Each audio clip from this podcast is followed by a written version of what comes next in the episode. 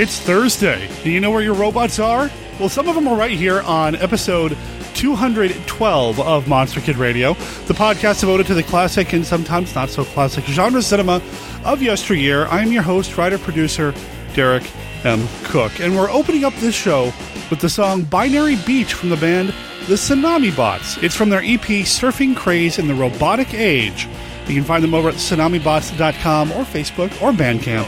Wherever you find them, let them know that you heard about them on Monster Kid Radio. You're going to hear the song in its entirety at the end of this episode, which is all about robots from classic monster movies. A couple of days ago, we had monster maker Mitch Gonzalez. Say that three times fast. Monster maker Mitch Gonzalez on the show to talk about his work on the latest movie from Christopher R. Mihm, Danny Johnson Saves the World. Of course, we veered a little off topic and talked a little bit about some of his work in other Mihm movies, but this week is all about the robots, partly because he made a robot for Danny Johnson Saves the World, and because in this episode, we're going to talk about our respective top three favorite robots from classic genre cinema. He goes a little outside the box. I pulled something out that I don't think he was expecting. It's a fun conversation. So we're going to talk about that, and then we're going to talk a little bit about the upcoming Monster Kid Radio crash.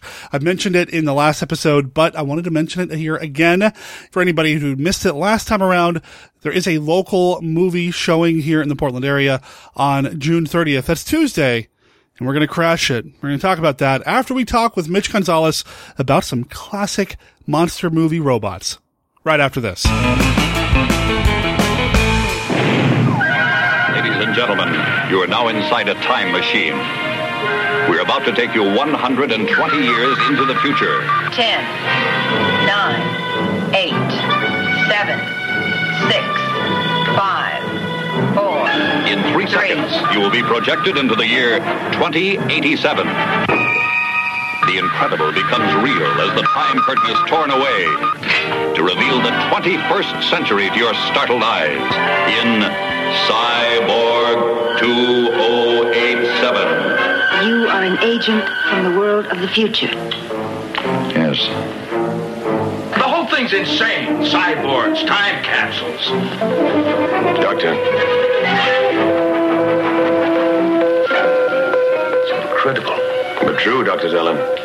This hand has the strength of 5 like this.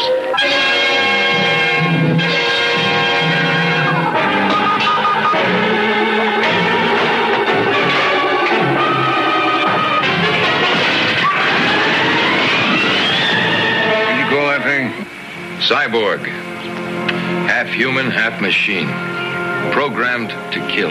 Incredible, you say? Impossible, you think? Who knows what lies ahead?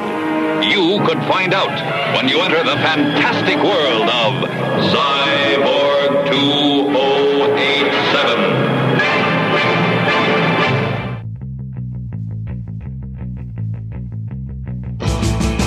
Just 3 years ago, the Joy Cinema and Pub in Tigard, Oregon stood on the brink of closing down for good. With 35mm film going away, the only option for survival was to make the expensive conversion to digital projection. Now, while many theater owners saw only the expense, the team at The Joy saw the possibilities. They saw that The Joy needed passion and personality, and they believed that couples and families should be able to see a movie without spending a fortune. Today, The Joy is a viable business once again and a vital part of life in the Tigard and podcasting community. But now, with a significant increase in rent looming, the team at The Joy is turning to the community to help pay off digital projection and opening costs once and for all. We all know that asking for contributions isn't easy. The Joy's owners have been paying down these costs since opening, but becoming debt-free is the one way The Joy is sure to stay in business for years to come. With this campaign and with your help, The Joy Cinema hopes to raise $50,000. The Joy Cinema and Pub in Tigard, Oregon is important to me, Derek M. Cook, because the man who runs the show there, Jeff Punkrock Martin, loves the kinds of movies that I love, so much so that he's always bringing in classic and sometimes not so classic monster movies. Of all the theaters that I've gone to for a Monster Kid Radio crash, the Joy Cinema is the one that we've gone to the most. Jeff has asked me to introduce several films there in the past. Every time I go, even if I'm not getting up on stage and talking about the movie that we're about to watch, I always have a really good time. And I'm not just talking about watching the movie, I'm talking about the entire movie-going experience, up to and including chatting with Jeff before the film, or maybe even sneaking out to refill at the concession stand and talking to him a little bit more about whatever movie we're watching, whatever monster movie posters he has on the wall, whatever. Jeff's a good guy. The Joy Cinema is a great theater, and I want to see it succeed. The Indiegogo campaign ends next month. There are several amazing rewards available for contributing to the Indiegogo campaign, starting with a heartfelt thanks and ending with what they're calling the Lifer, a lifetime pass for free admission. Now, I know that people who listen to this podcast aren't necessarily in the Tigard, Oregon area, so you might be asking yourself, what's in it for you? Well, one, you get to help an amazing local business keep running and fighting the good fight and showing monster movies on a regular basis. And depending on what podcast you're listening to right now, 1951 Down Place is the Hammer Films podcast I co-produce with Casey Criswell and Scott Morris. The Joy Cinema's shown some Hammer films during their Weird Wednesday series. If you're listening to this on the Mimiverse Monthly, well, The Joy Cinema has screened The Giant Spider. In fact, The Giant Spider had its Pacific Northwest premiere at The Joy, and I'm talking with Jeff about bringing in some other Christopher R. Mihm movies in the future. The bottom line is this: The Joy Cinema, they're one of the good guys. They could use our help. You can learn about them at their website at thejoycinema.com or go to indiegogo.com and just do a search for Joy Cinema.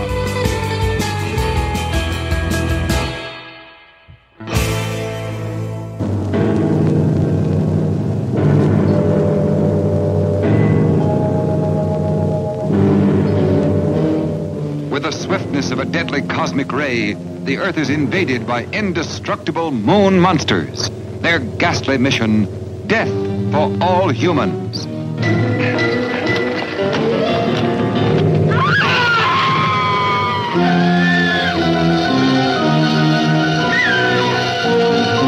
What astounding technical developments are being made to protect mankind.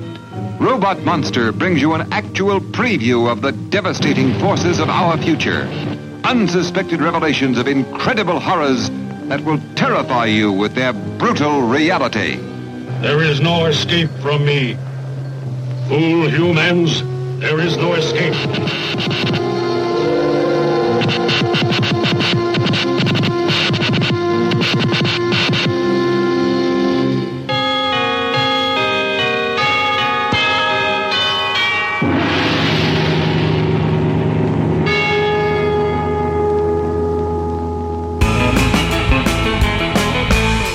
Let's get back to monsters. Let's talk monsters. Okay. And let's talk robots specifically. Sounds good.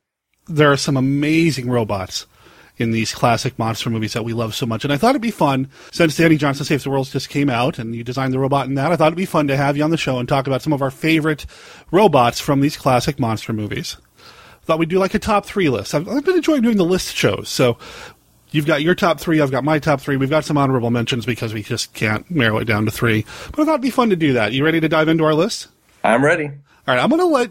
Actually, you know what? I'm going to go first because that way, the way it works out, you get to go last and you're the guest, so we'll end on yours. Okay. So, for me... Now, I look at a lot of these classic monster movies, and, you know, this was a lot harder than I thought it was going to be. This was tough for me until I realized that I really love the movie King Kong Escapes. So, my number three... is Mechani-Kong. King Kong. Mammoth. Behemoth. Goliath.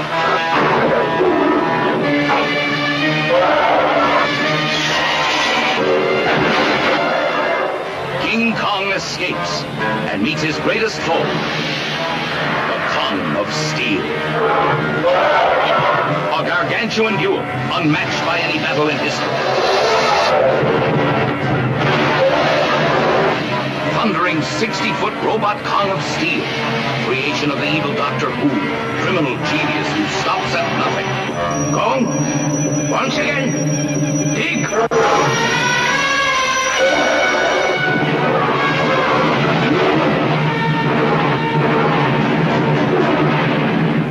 King Kong shakes the earth. King Kong fights for life against the copter squadron. Thrills as King Kong battles the serpent of Mondo Island. Look, it's Kong! Hits himself against the nation's armament. and plunges a beautiful girl into a world of terror. King Kong in a duel to the death.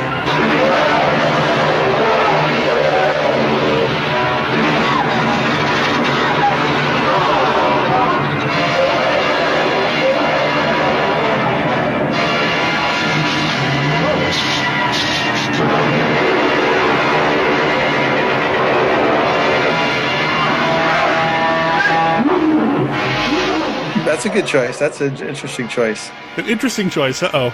Yeah, no, it didn't even pop up on my radar, but that is an interesting choice. I'm a big fan of this film. I know it's got a lot of issues. You can see the seams, and it's very childlike, but you know what? I don't care. I love Rhodes Reason in it. I've got like an Italian movie poster of this film. I love King Kong Escapes. And Mechani-Kong, as goofy as he looks, and as much as he looks like he belongs more at home in a cartoon, and he, well, kind of did, I love that Mechani-Kong. Without Mechani-Kong, there'd be no Mechagodzilla. Without Mechani-Kong, there'd be no Mechaghidra. You know, I love that it's the first, and it's just so awesome. I love Mechani-Kong. It wasn't on my radar, but I can, yeah, that's a great choice. So that's my number 3 from the 1967 King Kong Escapes. So very good. What's your number 3, Mitch? I'm going to go a little bit outside there. I'm going to go with the drone robots from Silent Running. War, poverty, and disease were gone. But so were the trees and the flowers. Universal Pictures present Silent Running, starring Bruce Dern. How far would Lowell go to save the forest? Suicide, sir? God bless you, Freeman. You're a hell of an American. From Douglas Trumbull, the man who created the special effects for 2001, comes Silent Running, a Universal Picture rated G.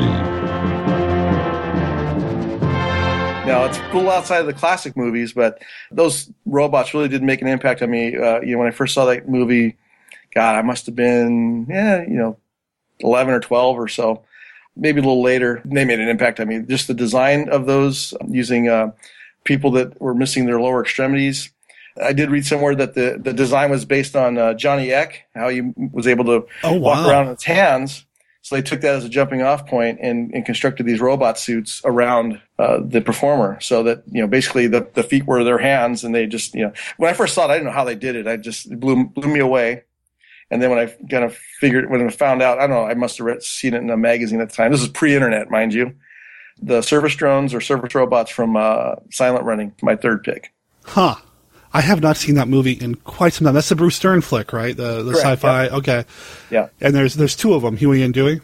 There's three, Huey, Dewey, and Louie. Oh, there's a Louie? Okay. Yeah. At one point, I think it was Louie, he's outside the ship, and they go through an asteroid. I forget what happens. It's been a while since I've seen it. I actually want to revisit it. And that actually was released on Blu-ray, so I'll have to find that and pick that up. There you go. But the robot's lost in space. It just gets torn off the outside of the ship, and that's it. The way they're able to anthropomorphize these robots, and they almost had human qualities. And I'm not afraid to admit this. I got kind of choked up during the movie in a few parts with these robots, so it made a big impact on me. Well, sure. I mean, that's the hallmark of a great character, whether it's a human or a robot or a monster or whatever. So, now I do remember them having quite. They had some distinct personalities, and you mentioned anthropomorphizing them. They feel just as important to the story or to what's going on in terms of screen time. So, yeah, solid pick, man. Silent Running. Yeah. Nice. Thank you. All right. So my number 2, I really struggled with my number 2 and my number 1, really. They keep going back and forth in my head. But I think, as of right now, ask me again in half an hour, I'll change my mind. But I think as of right now, my number 2 is going to be Gort from The Day the Earth Stood Still, 1951. We interrupt this program to give you a bulletin just received from one of our naval units at sea. A large object traveling at supersonic speed is headed over the North Atlantic toward the east coast of the United States.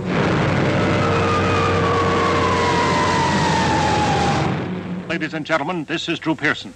We bring you this special radio television broadcast in order to give you the very latest information on an amazing phenomenon: the arrival of a space ship in Washington. The Army has taken every precaution to meet any emergency which may develop. Just a minute, ladies and gentlemen, I think something is happening.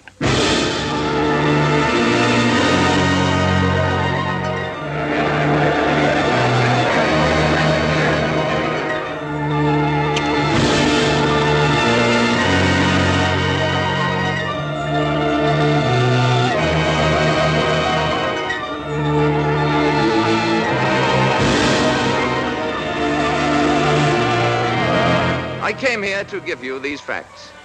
But if you threaten to extend your violence, this Earth of yours will be reduced to a burned-out cinder.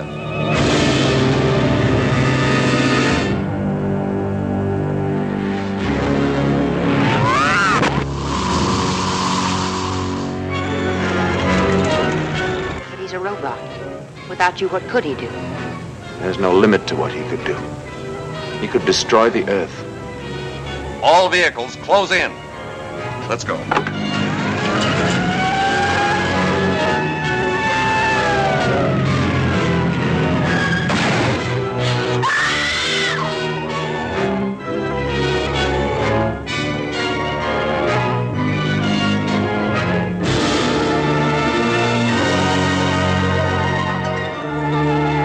Solid choice, yes. Yeah. The design of Gort, it's sleek. It doesn't have the rivets. It doesn't have the seams or the clunky metal pieces or any of that. But it's definitely a robot, and it's impressive. There's a little bit of charisma to it, but it's scary as hell. It's something that I feel the remake really, really got wrong. Well, there's a lot the remake got wrong. But yeah.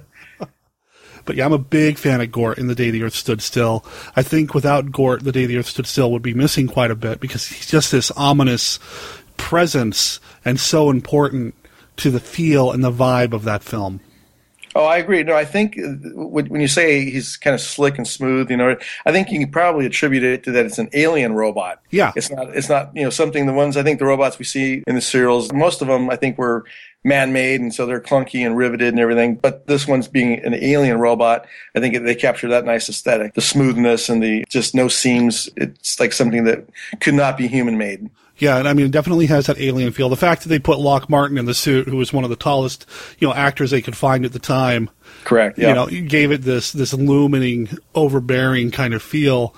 And yeah, it comes from a technology that is so far beyond what we had in 1951 and even today. Correct.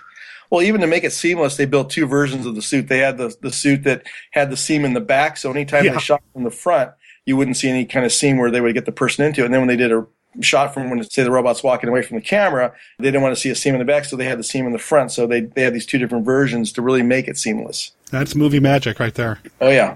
Good stuff. So, Gort, my number two. What's your number two, sir? Okay, well, this is where the Daleks come up. I'm going to go with the 1966 Doctor Who movie with Peter Cushing. Yes! Daleks Invasion Earth 2150 A.D.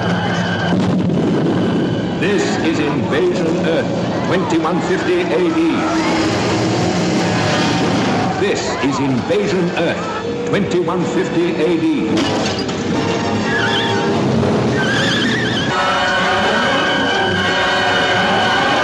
Planet Earth has been bombarded by meteorites, subjected to cosmic rays, savagely invaded by men of steel who have no flesh to pierce, no blood to spill.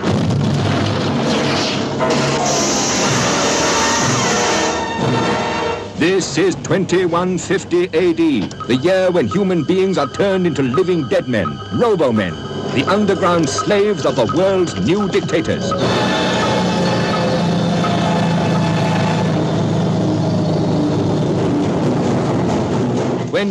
AD, a year that will thrill you and terrify you. No!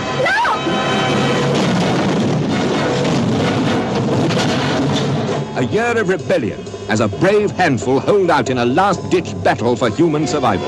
Attention! Resist, and you will be exterminated!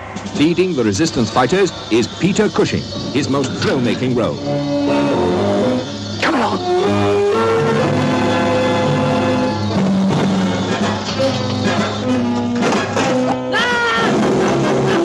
Aided by Bernard Cribbins, a reluctant traveller into the dangerous future. Have you seen the girl? Listen, where's the girl? Ray Brooks, the boy with the knack, who doesn't find life so easy in the year 2150 A.D. Andrew Keir, Jill Kazan, Roberta Toby, all of them fighting to the death a mobilised band of burnt-out human beings, Robomen. With their flying saucers and an army of bloodless, fleshless metal monsters. This is Invasion Earth, 2150 AD. A shattering look into the future. They're no good! The bombs are no good!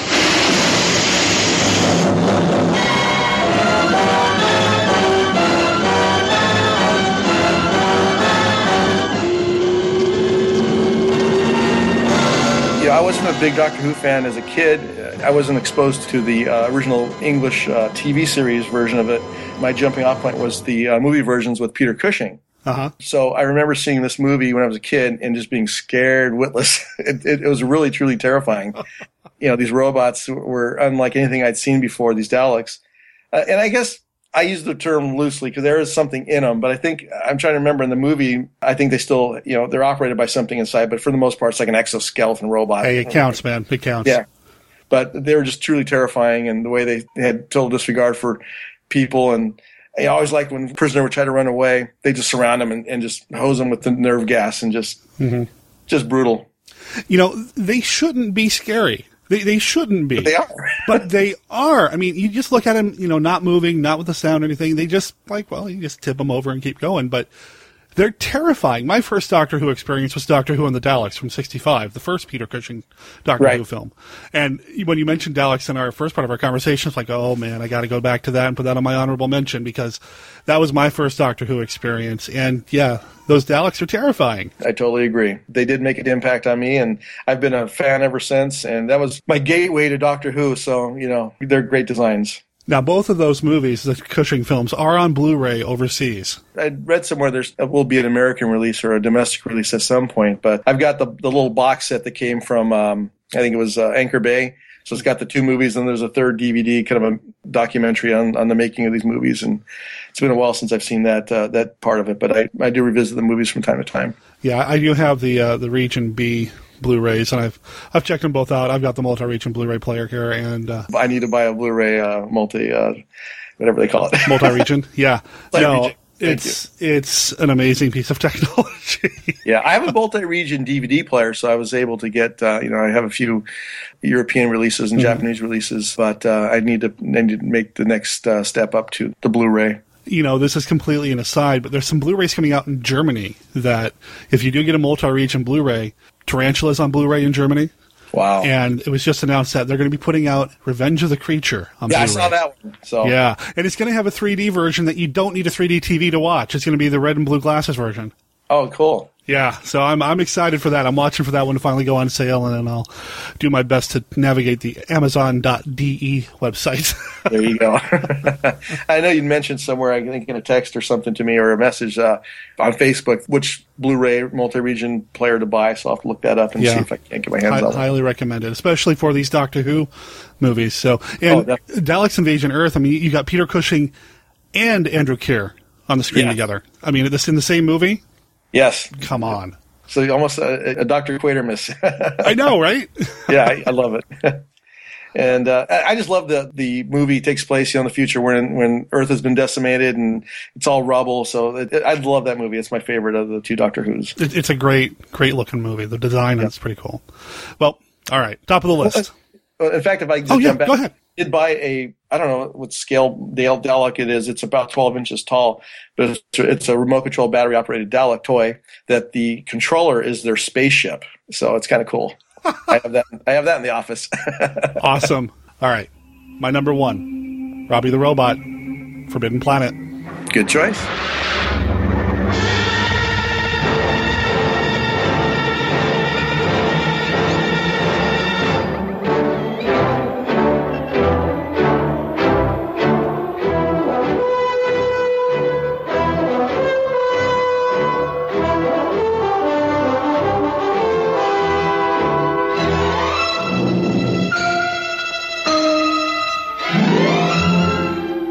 Imagine yourself as one of the crew of this faster-than-light spaceship of the future, sharing their curiosity to know the unknown, their tension, their readiness for inconceivable adventures. Sir, we're being radar scanned. United Planets Cruiser C-57D, J.J. Adams commanding. Who are you? Morbius of the Bellerophon. Oh, Dr. Morbius, my orders are to survey the situation on Altair IV. Commander, if you set down on this planet, I warn you that I cannot be answerable for the safety of your ship or your crew. When you reach the Forbidden Planet, you will meet Dr. Morbius, played by Walter Pidgeon. The Doctor is sole owner of this fabulous world. Anne Francis is his alluring daughter Alta, who has never seen a young man till she meets Commander Adams, played by talented Leslie Nielsen. Martin, Didn't bring my bathing suit. What's a bathing suit? Oh, murder. You will meet a charming character in The Robot, able to produce on order 10 tons of lead or a slinky evening gown, always at your service. You must be the loveliest, softest thing you've ever made for me, and fit in all the right places, with lots and lots of star sapphires. Star sapphires take a week to crystallize properly. Would diamond or emeralds do? You explore all the wonders of a vanished civilization. You travel deep down into the heart of the Forbidden Planet to discover the incredible marvels of this lost genius race. These magnificent scenes in striking Eastman color stagger the imagination. 20 miles. Look down, gentlemen. Are you afraid? 7,800 levels. Yet the wonders of the planet Altair IV conceal a strange and evil force, unknown, irresistible.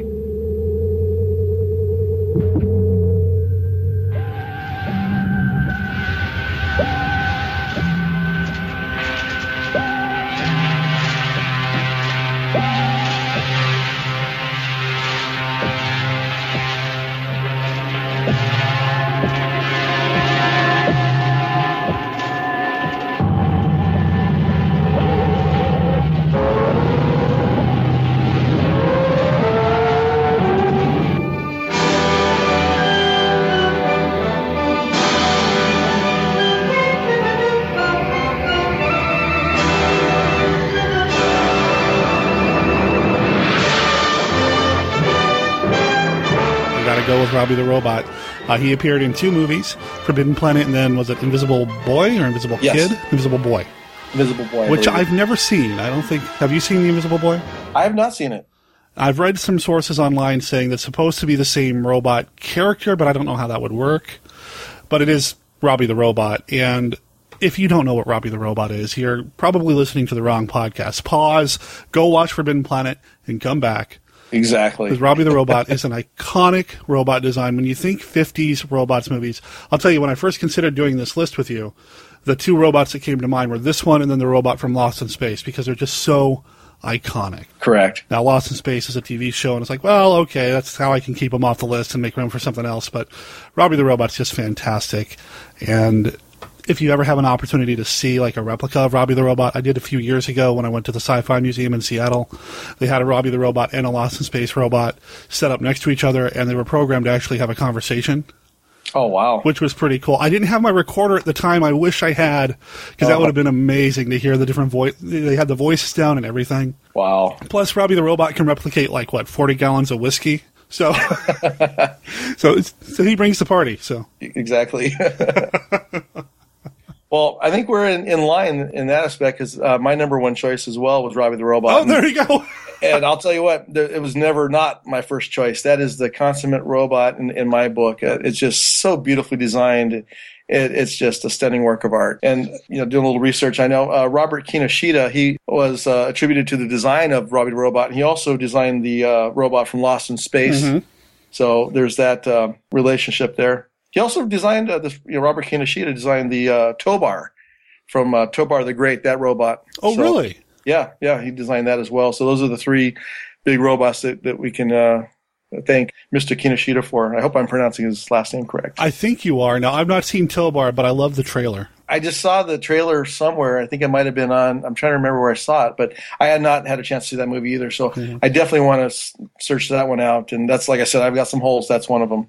No, we're calling it Tobar, but it might be pronounced Tober because it's robot backwards. But right. But yeah, no, it's a TV movie from the late 50s. He worked on a couple of movies. Kinoshita worked on a couple of movies that I really enjoy. He worked on Pharaoh's Curse, which is a mummy movie that I adore as a set designer. So No, he definitely had the skills, and he left us with Robbie the Robot. I mean, what a legacy! I love that robot, and I, looking online, doing a little research for the show, there's a gentleman whose name escapes me right now. He's the Robot Man. He actually builds replicas of all these robots. Robbie the robot from Lost in Space. He does a RoboCop, some of the serials, and they're very pricey. And I'll tell you what, the first thing I'm going to buy after I win Lotto is a Robbie the Robot for the basement. I would, they range from about, if I remember, $12,000 to $32,000. Depending on what you want to do. They have, they're articulated, they speak, just amazing. I want a Robbie the Robot for my basement. Is that a bad thing? No, not at all. I want one for the car. I mean, what are you talking about? Give me to the carpool lane with Robbie the Robot in the passenger seat. So perfect. You mentioned having it talk, and I think that's one of the awesome things about Robbie, one of the reasons why he's so iconic. He's got that voice. Right. Voiced by Marvin Miller, who did a lot of voice work. He actually did the narration for the Police Squad TV series. So he had a lot of range as well. But yeah, that voice is just incredible. And adds, it's so good. The whole package. Yes, I agree. Robbie the Robot right there, number one. And someday there will be one in Mitch's basement or garage. I got to make that happen. I'll definitely be in the basement. Oh, yeah. And then, of course, he's turned up in a couple of other things as well. There's a cameo in Gremlins because Joe Dante is a huge Monster Kid. Yep. I think there was one in Columbo. Yeah, he's turned up a few places. Now, if I'm not mistaken, I think the original now is owned by Bill Malone. I believe so. Yeah, I think he owns the original. I read somewhere he picked it up somewhere in the 70s or somewhere. Yeah, but Bill Malone was a sculptor for Dompo Studios and now a director. He's a fellow Monster Kid, if I would. Oh yeah, so bold to say. So. Oh yeah, you can't own Robbie and not. Yeah, you're a Monster Kid. There's no disputing that. Certainly, and apparently there's a replica at a museum somewhere down in Florida. Okay, I'd like to an exact replica that. It's supposed to be like the best replica out there. I don't know. I got to get to Florida to find out. I guess. Darn. Yeah.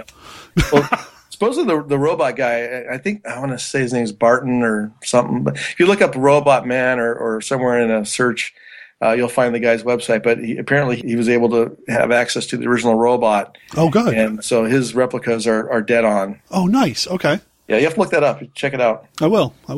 Now, there are just so many incredible robots out there. We can't leave some of them off. I mean, we did a top three, but we got to talk about some of our honorable mentions. We've got a few. I've got a few. I don't know how many you have that almost made the cut. I've got a few. Okay. You want to go first? Oh, okay. I think my honorable mention, the first honorable mention, would be Gort. I think that was I was kind of having a hard place where to place him, and I think just from that standpoint, he makes an honorable mention, but he's right up there with the rest. I think he's a great design and a great character. No, Gort's solid. I mean, he was my number two for a reason. I definitely solid, so... earlier we were talking about Roman and Robot Monster, the gorilla suit bottom and all that. I love Roman. I mean, he's ridiculous, but again, this is a character I'd love to have an action figure for. I want to make that little helmet. And I saw a replica offered online. I think it's sold out, but it was pretty pricey, but just it would be fun to have that in the collection. You can tell you've got the right people on your Facebook friends list when you mention on Facebook that I need a gorilla suit, but I don't need the head. And people know exactly why you're talking about needing a gorilla suit without the head. I did find a website, like a DIY website somewhere that had a how to make your own helmet out of like a couple of globes and a few other pieces here and there. Yeah. And I think I saw that same one. So, yep, that's on the list to do. It's probably a good reason. There's a good thing I don't have a garage because...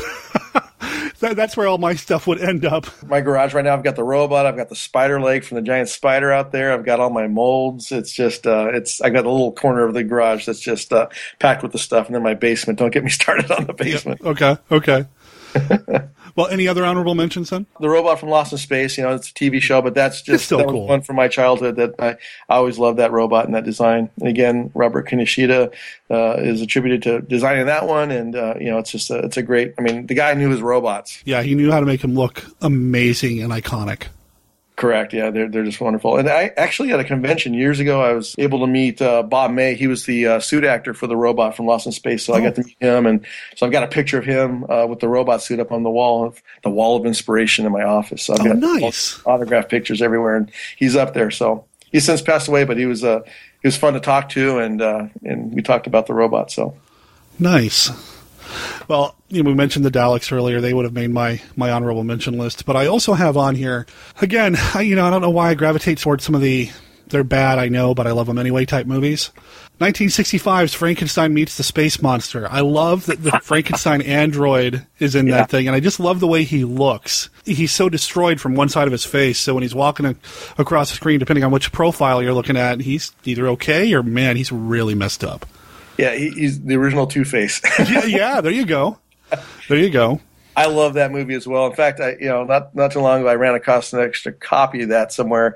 You know, Half Price Books, I picked it up from him and gave it to him. But I love that movie. It's just so bad. It's so good. It's just it's awful. It's really not that great, but it takes place in Puerto Rico of all places. Yeah, no, it's fantastic. I mean, James Cameron is in this thing, for crying out loud. Yep. How do you get James Cameron into a 1960s monster movie? I have no idea, but it happened. He's a great character actor, but he was welcome in it. But the one thing I did like in that movie was and Chris and I had a conversation about this not too long ago for another movie idea, but I won't go any further. But the monster that the Frankenstein fights, that kind of banshee-ish like creature, I just love that when it it's got all the stuff hanging off of it and it's got a skull-like face and just another design I really like. No, there's some really interesting designs in that. It's called Frankenstein, but it's not like somebody put somebody together with bits and pieces. It's an android, which is robot, sort of, I guess, enough for what we're talking about here. Sure.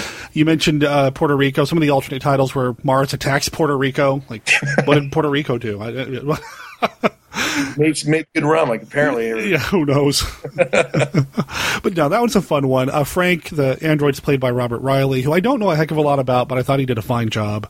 Oh, I thought so, too. Yeah, it's a fun movie. It's one of those movies that every once in a while I get a craving for, and I just got to pull it out and watch it. Well, the music itself, just alone, it's got a fun, bouncy soundtrack with all the weird source music coming in that you have no idea where they found it, but it fits somehow. Yep, I agree.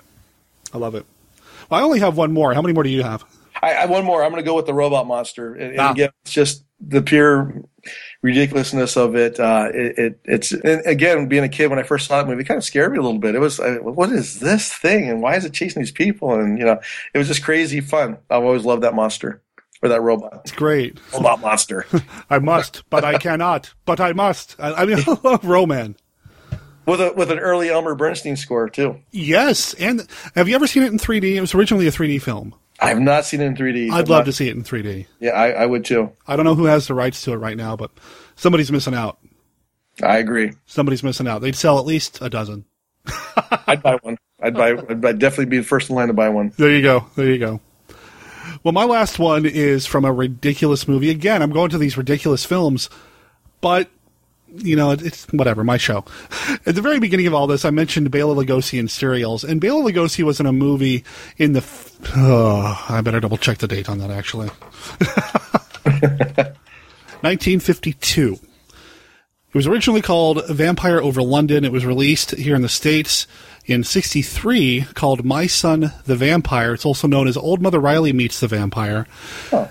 It's a movie that I feel proves that Lugosi could do comedy if he wanted to, because I think he's pretty funny in it. The Old Mother Riley series of films was a film series in the UK. It was a guy dressing up as like this old woman, Old Mother Riley, and it, haha, funny, whatever. I guess it was successful enough to make a whole series of them. This was the last one in the run, and in it, Bela Lugosi plays like this mad scientist type because he was good at that. And there's a robot in it. It's called the Mark I robot, and it looks completely unique. There are some elements that makes sense. They're touchstones from 50s robot monster movies, but I feel like it's got some interesting features that I really enjoy. And if people haven't seen the film, I would recommend it. The title song is going to get stuck in your head. It's My Son, the Vampire by Alan Sherman. But I would recommend it, and I do like the robot in that. It's kind of a one-off, but I dig it. It's got this big glass dome for a head. It's fun. I'm trying to remember this now. This one escapes me. I've never seen the movie, so I'm definitely going to look that up. But I'll have to look the robot up after. Yeah, I'm sure I've seen stills of it, but it's just not coming to my head right now. I'm a fan of it. There are some there are bits of the costume that are kind of flexible, so it looks like it's rubber. So going back to that rubber kind of slick look, but it's got bits and pieces glued to it and big round eyes. So I'm a big fan. So that would be my last honorable mention. It's nowhere near as good as Gort or Robbie the Robot, of course. Of course. Yeah, that's not possible, especially for this. But, I'm a big fan of this guy. I got to check it out. So what's coming up next for you, man? I know you said you got some things maybe happening with Chris. Anything else that listeners can keep an eye out for or find you online or anything like that? I don't really have a presence online. You can probably reach me through the sainteuphoria.com website. But otherwise, just sitting tight. I'm going to work on some personal projects and brainstorm with Mim on some upcoming stuff.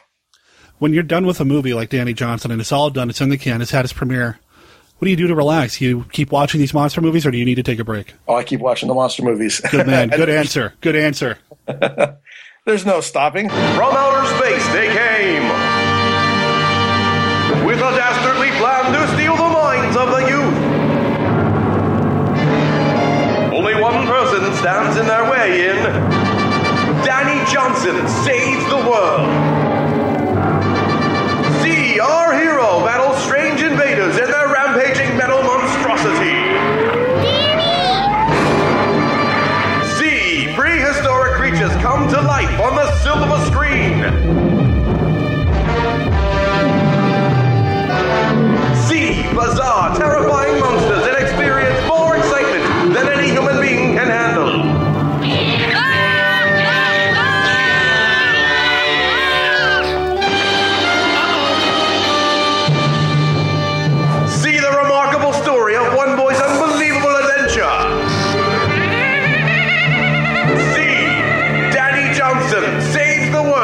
Keep up with everything Christopher R. Mihm related, and that includes Mitch Gonzalez's excellent monster work over at the website sainteuphoria.com, or follow the link in the show notes. Big thanks to Mitch for taking the time to do this episode to talk about some classic robots. You know, it was a harder list for me to come up with than I originally thought. I mean, I knew what was going to be my number one or number two. Like I said, I kind of went back and forth, but my number three was tough because really, when you start thinking about robots and classic monster movies, they're all cool. This is the story of Dracula, a creature who destroys all whom he touches. Dracula the terrifying, the feared, who sleeps in the tombs of the dead by day and arises at night to inflict his terror upon the innocent and the unsuspecting. You must help me. You must. You're my only hope. You must. I'll help you. I promise.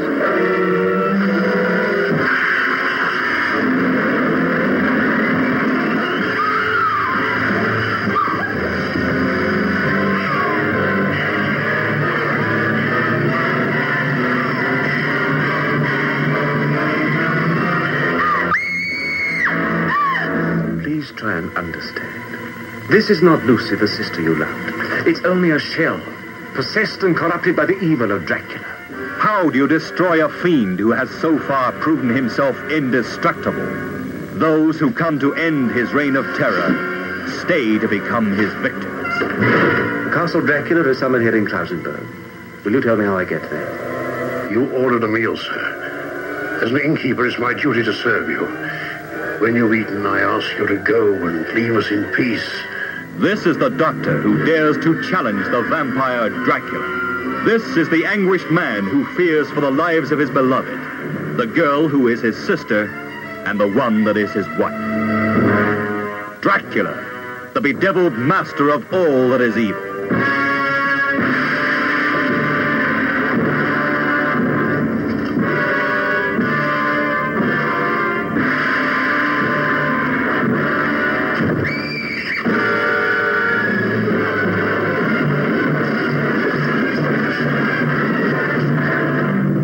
If you're in the Portland, Oregon area, please join me at the Hollywood Theater Tuesday, June 30th, 7:30 p.m. showtime for Horror of Dracula. It's a Christopher Lee night at the Hollywood Theater. They're going to be showing Horror of Dracula and The Wicker Man. But while I can't stick around for The Wicker Man, I knew I had to catch Horror of Dracula. And because it's a Hollywood Theater, there's a real good chance it's going to be 35 millimeter. I'd be surprised if it wasn't. So Horror of Dracula, Christopher Lee on film, on the big screen with your fellow Christopher Lee enthusiasts and me and anybody else who happens to join Monster Kid Radio for the crash. What is a Monster Kid Radio crash? Well, I bring my portable recorder and I typically record before and after the show with anybody who wants to appear on the show. We've done it here on the podcast in the past. I'm looking forward to doing it again. So if you're going to be there, look me up. I'd love to chat with you, and if you're up for it, I'd love to put you on the show as well. I'm a hard guy to miss. I'm the big guy with the portable recorder and the Monster Kid Radio shirt. Once again, thanks to Mitch Gonzalez for being on the show this week, and thank you for listening to Monster Kid Radio. If you need more Monster Kid Radio goodness, head over to monsterkidradio.net. This is where you're going to find everything you need to know about the podcast. Between episodes, there are links to everything we've got going on. Check the show notes for links to everything that we talked about specifically in this episode, or look at that menu bar across the top. You see that? Yeah, we've got links to our Facebook group, our Patreon page, where you can become a patron of Monster Kid Radio and help support the show financially a little bit while getting yourselves some awesome rewards along the way. We have links to every song that's appeared here on the show, as well as our contact information. Our email address is monsterkidradio@gmail.com. And our voicemail line is 503-479-5657. That's 503-479-5MK. Now, that's a Google voicemail line. It's got a 3-minute limit. But, you know, if you got more to say, call in more than once, and I'll stitch the voicemail together. I'd love to hear from you. If you have some favorite robots that we didn't talk about, I'd love to hear what they are, and we'll put you on an upcoming episode of Monster Kid Radio. Also, on the right, you can subscribe to the Monster Alley Checkpoint monthly e-newsletter. Just punch in your email address, and once a month, you're going to get an email newsletter from Monster Kid Radio, keeping you up to date with everything going on with the show, as well as some original content. I run a column in the newsletter called The Creature Connection. Yeah, it has to do with Creature from the Black Lagoon. Sort of. I've got some monster movie trivia in there and a few other things, like the announcement that I ran last month about the upcoming Dorado Films podcast. Dorado Films is your home for European gold from the silver screen. You can find them at doradofilms.com. There is a podcast coming, produced and hosted by me. This will be a monthly show, and what's exciting about it is that we're going to talk about the movie Argo Man in the first episode, which will be coming out later this month. Here he is. Watch out, for here is a superhuman with the strength of 100 men.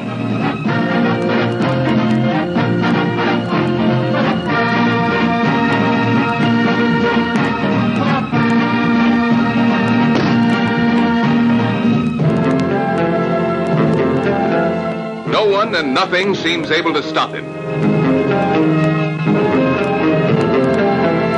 Invincible, invulnerable. Argo Man, the fantastic Superman. But even he had his Achilles heel, a beautiful woman's kiss.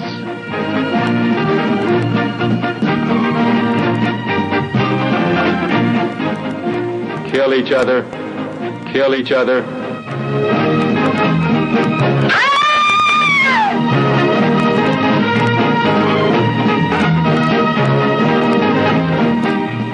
Argo Man, the fantastic Superman. Kill each other. A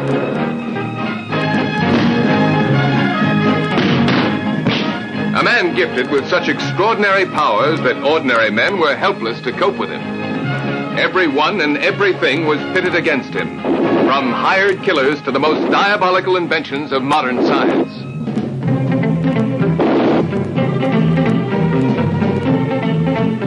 The world's most beautiful women vied for his favors, or the chance to kill him.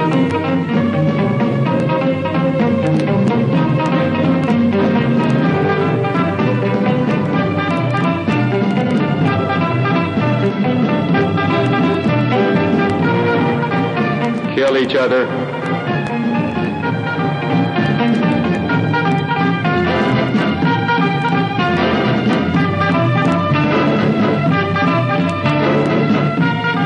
Argo Man, the fantastic Superman.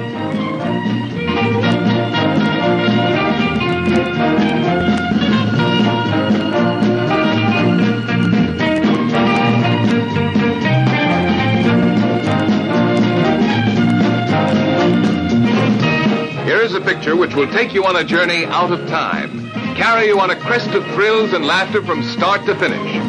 Be sure to see this Superman power.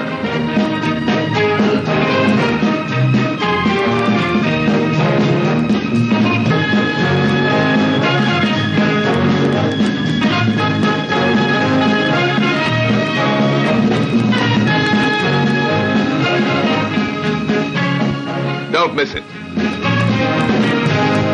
We've talked about Argo Man here on the show in the past, and, you know, I love this sexy Italian Euro crime superhero mashup. It's just a blast. And we have scheduled an interview with the man who played Argo Man himself, Roger Brown, for that episode. So check out that podcast. That's going to be a lot of fun. Next week on Monster Kid Radio, you know, we could go a number of different ways. I have got about a month's worth of recordings already built up, and I'm not stopping.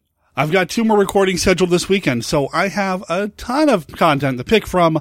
I think next week we're going to talk about the movie Frankenstein Conquers the World. And I'm not going to be doing that by myself. I will be joined by special guest Tony Wendell. He is the man behind the website The Gigantic Project. You can find that at thegiganticproject.com. This is a blog dedicated to kaiju, mecha, and everything large. So I'm looking forward to sharing that with everybody next week on the show. In the meantime, remember that Monster Kid Radio is a registered service mark of Monster Kid Radio LLC. All original content of Monster Kid Radio by Monster Kid Radio LLC is licensed under a Creative Commons Attribution, Non-Commercial, No Derivatives, 3.0 Unported License. Of course, that does not apply to the song Binary Beach because that belongs to the excellent band, The Tsunami Bots. You can find this song on the EP, Surfing Craze in the Robotic Age. Look up The Tsunami Bots at tsunamibots.com or follow the link in the show notes. And when you get there, tell them that Monster Kid Radio sent you. Talk to everybody next week.